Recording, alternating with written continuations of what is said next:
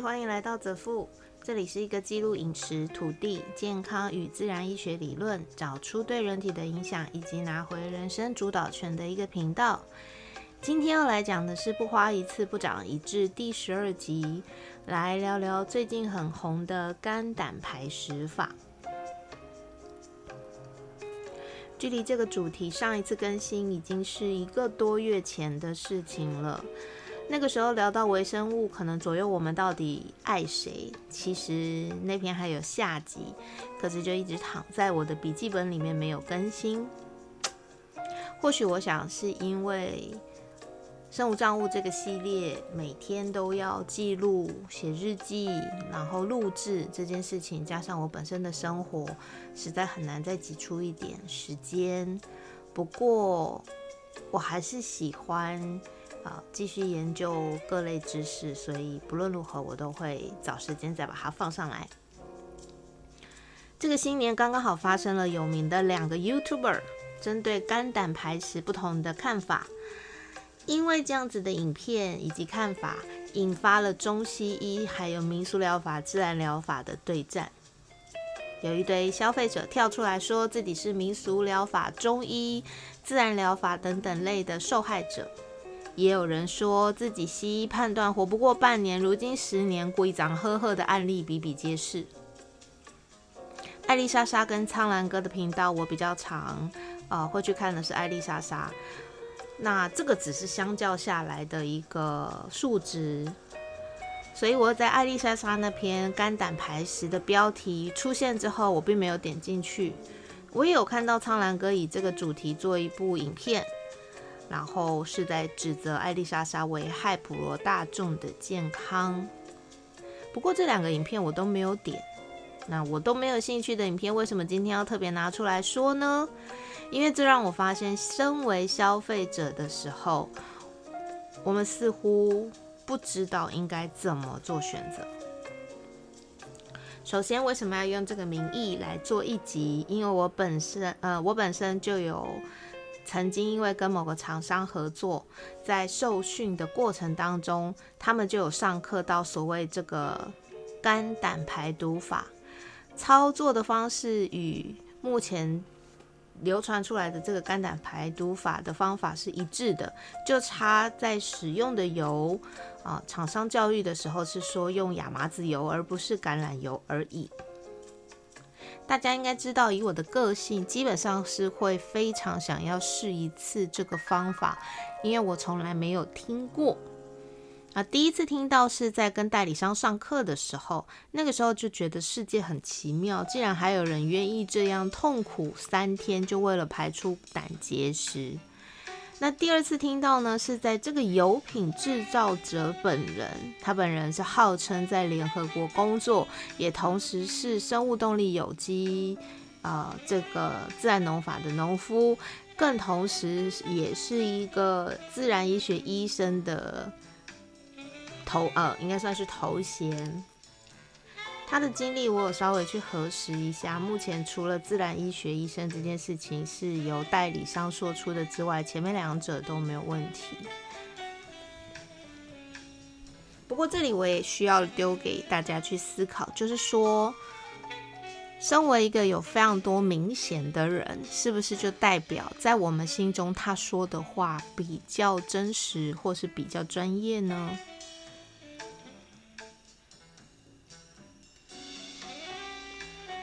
上了这两次课程，我还是没有特别尝呃尝试所谓的肝肝胆排毒法。我跟大家说原因，首先因为我没有胆结石的问题，应该说它至少目前没有让我感觉有问题，所以我不会愿意去喝细盐水以及喝亚麻籽油去经历那痛苦的三天。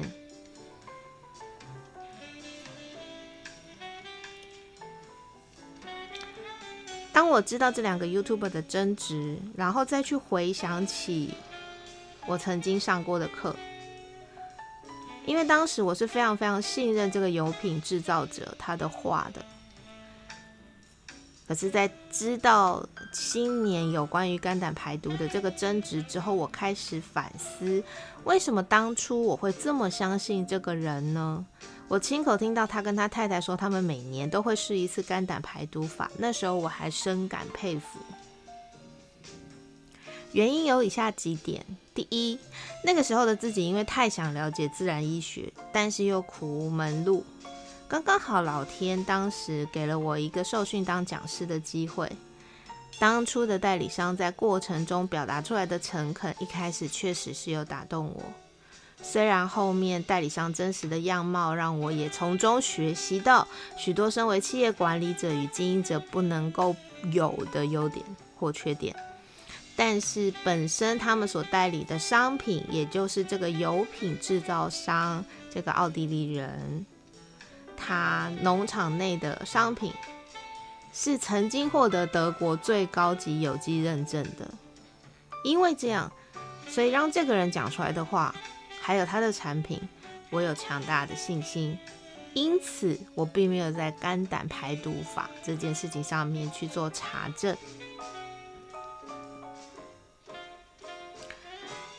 这边要给大家第二个思考的方向：商品很好，人很好，方法就是对的。和适合所有人的吗？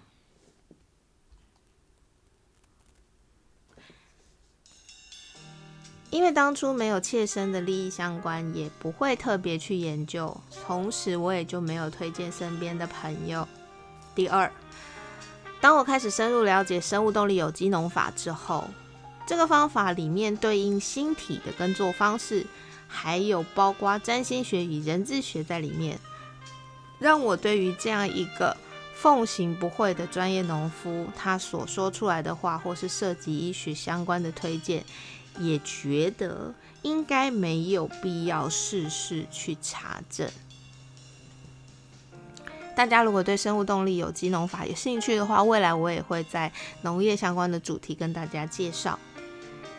我觉得这个人都自律这么高了。应该不至于会说出谎话，或是自己没有尝试过的事情吧。更重要的事情是，呃，这位医生他其实是有，呃，应该不是说这位医生，这位农夫他其实是有雅斯伯格症的。有许许多多的人都有提到雅斯伯格症的人，基本上较为不会说谎。当然，这件事情我们也是持保留态度了。再来，也要让大家跟我一起思考一件事情，就是说，一个让我们觉得感觉优秀与自律的人，他的话就是完全正确，不需要质疑的吗？第三，这几天我同时在思考，亚麻籽油跟橄榄油它本身的成分就不一样。有没有可能就是这样一个微小的差别，导致我所上课知道的肝胆排石法就有可能是不伤害身体，而且成功无害的呢？我不知道，我没有查证。新年这次的中医西医针对肝胆排石之乱这件事情，给了我非常非常大的反思。我因为相信人而没有多做查证，虽然同时我也没有介绍任何一个人去尝试，但并不代表未来我遇到身边有人有这样子的问题的时候，我不会说出口。说到这里，大家有没有觉得很耳熟？因为那个谁谁谁，我很相信花水，我很相信他，所以我觉得他讲的话都是对的，我就不用思辨，全然相信他就好。想到这里，似乎没有什么太大的问题。但是万一，万一你因为相信别人，而最后事情不如预期，你有没有在此之前多想另一个问题？什么问题呢？我是不是能够认同，因为我相信他人而不做查证，事后在我自己身上或是我身边的人？所发生的任何问题，我都愿意为自己付出，我都会愿意为自己负起责任，不会说是对方要我这么做的。这个才是我一直想要传达出去的。生而为人，我们本来就应该思辨，好好的思考清楚之后，对自己的决定负责。这次的肝胆排石可以衍生出这么大的风波，主要就是站在西医的角度，觉得艾丽莎莎根本就没有搞懂，然后就去做了尝试跟推荐，所以觉得艾丽莎莎应该被挞伐，而且在事后请她下架影片，对方还觉得自己一副没有错的样子。我们换一个方向去思考，艾丽莎莎本人去尝试了。没有特别觉得身体不舒服，之后生活上身体好像也变得比以前的感觉要来的清爽更好。请问他怎么可能会觉得这样子的方法是有问题的？这一般任何人都不太可能会去这样子的做出质疑。但是如果艾丽莎莎没有放上网络告诉大家，或许这件事情就不会变成今天这样。除此之外，他也没有拿排出来的东西去检验是不是胆结石，所以自然不能完全认定那个就是排出来的胆结石。我觉得最大的瑕疵就在这里。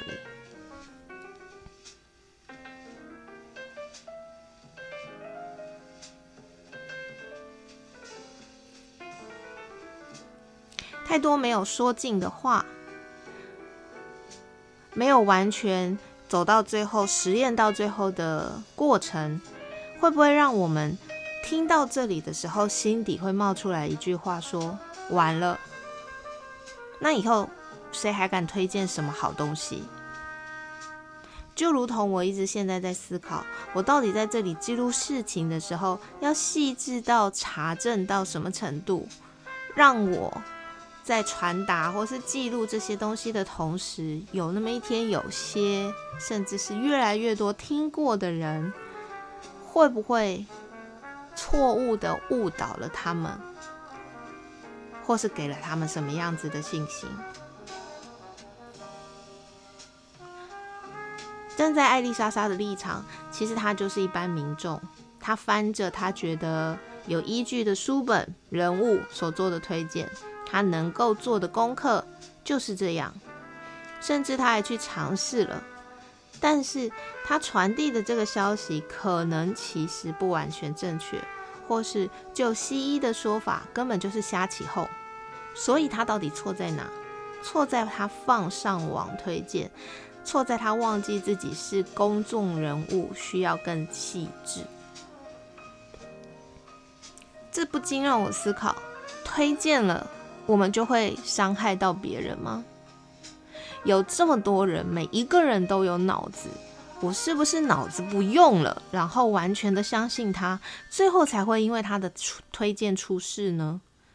身为医生，讲的就都是正确的吗？在我研读这么多的报告，国外的医生自己出来的 podcast 也有提过，各种最高级期刊、中级、普通、一般期刊等等等。再再说明了，目前的医学其实有存在非常大的挑战空间以及改进空间。那我们的生活里面，到底是要一直就责别人，还是回归自己的生活，好好的生活、饮食、运动，调整人生观？所以我决定从以后每一次要记录或是尝试新东西的时候，会尽量的记录清楚我自己为什么要做这样子的判断，以及为什么要选择这样子的方法，然后我会怎么样在我的日常生活中进行。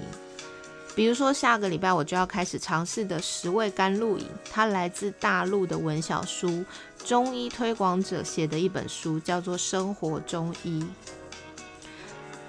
十味甘露饮是用来被推荐每天都会熬夜超过十一点的人饮用，据说可以慢慢的滋润日渐干涸的五脏。里面提到的东西看起来我们都还蛮常拿来做食补食用，但终究中医药终归就是有个药。所以我非常想试试看这个东西喝下去会有什么感觉。之后会有一集稍微的来跟大家说，我为什么会去选择，呃，用这样子的一个方法让它进入到我的我的生活里面。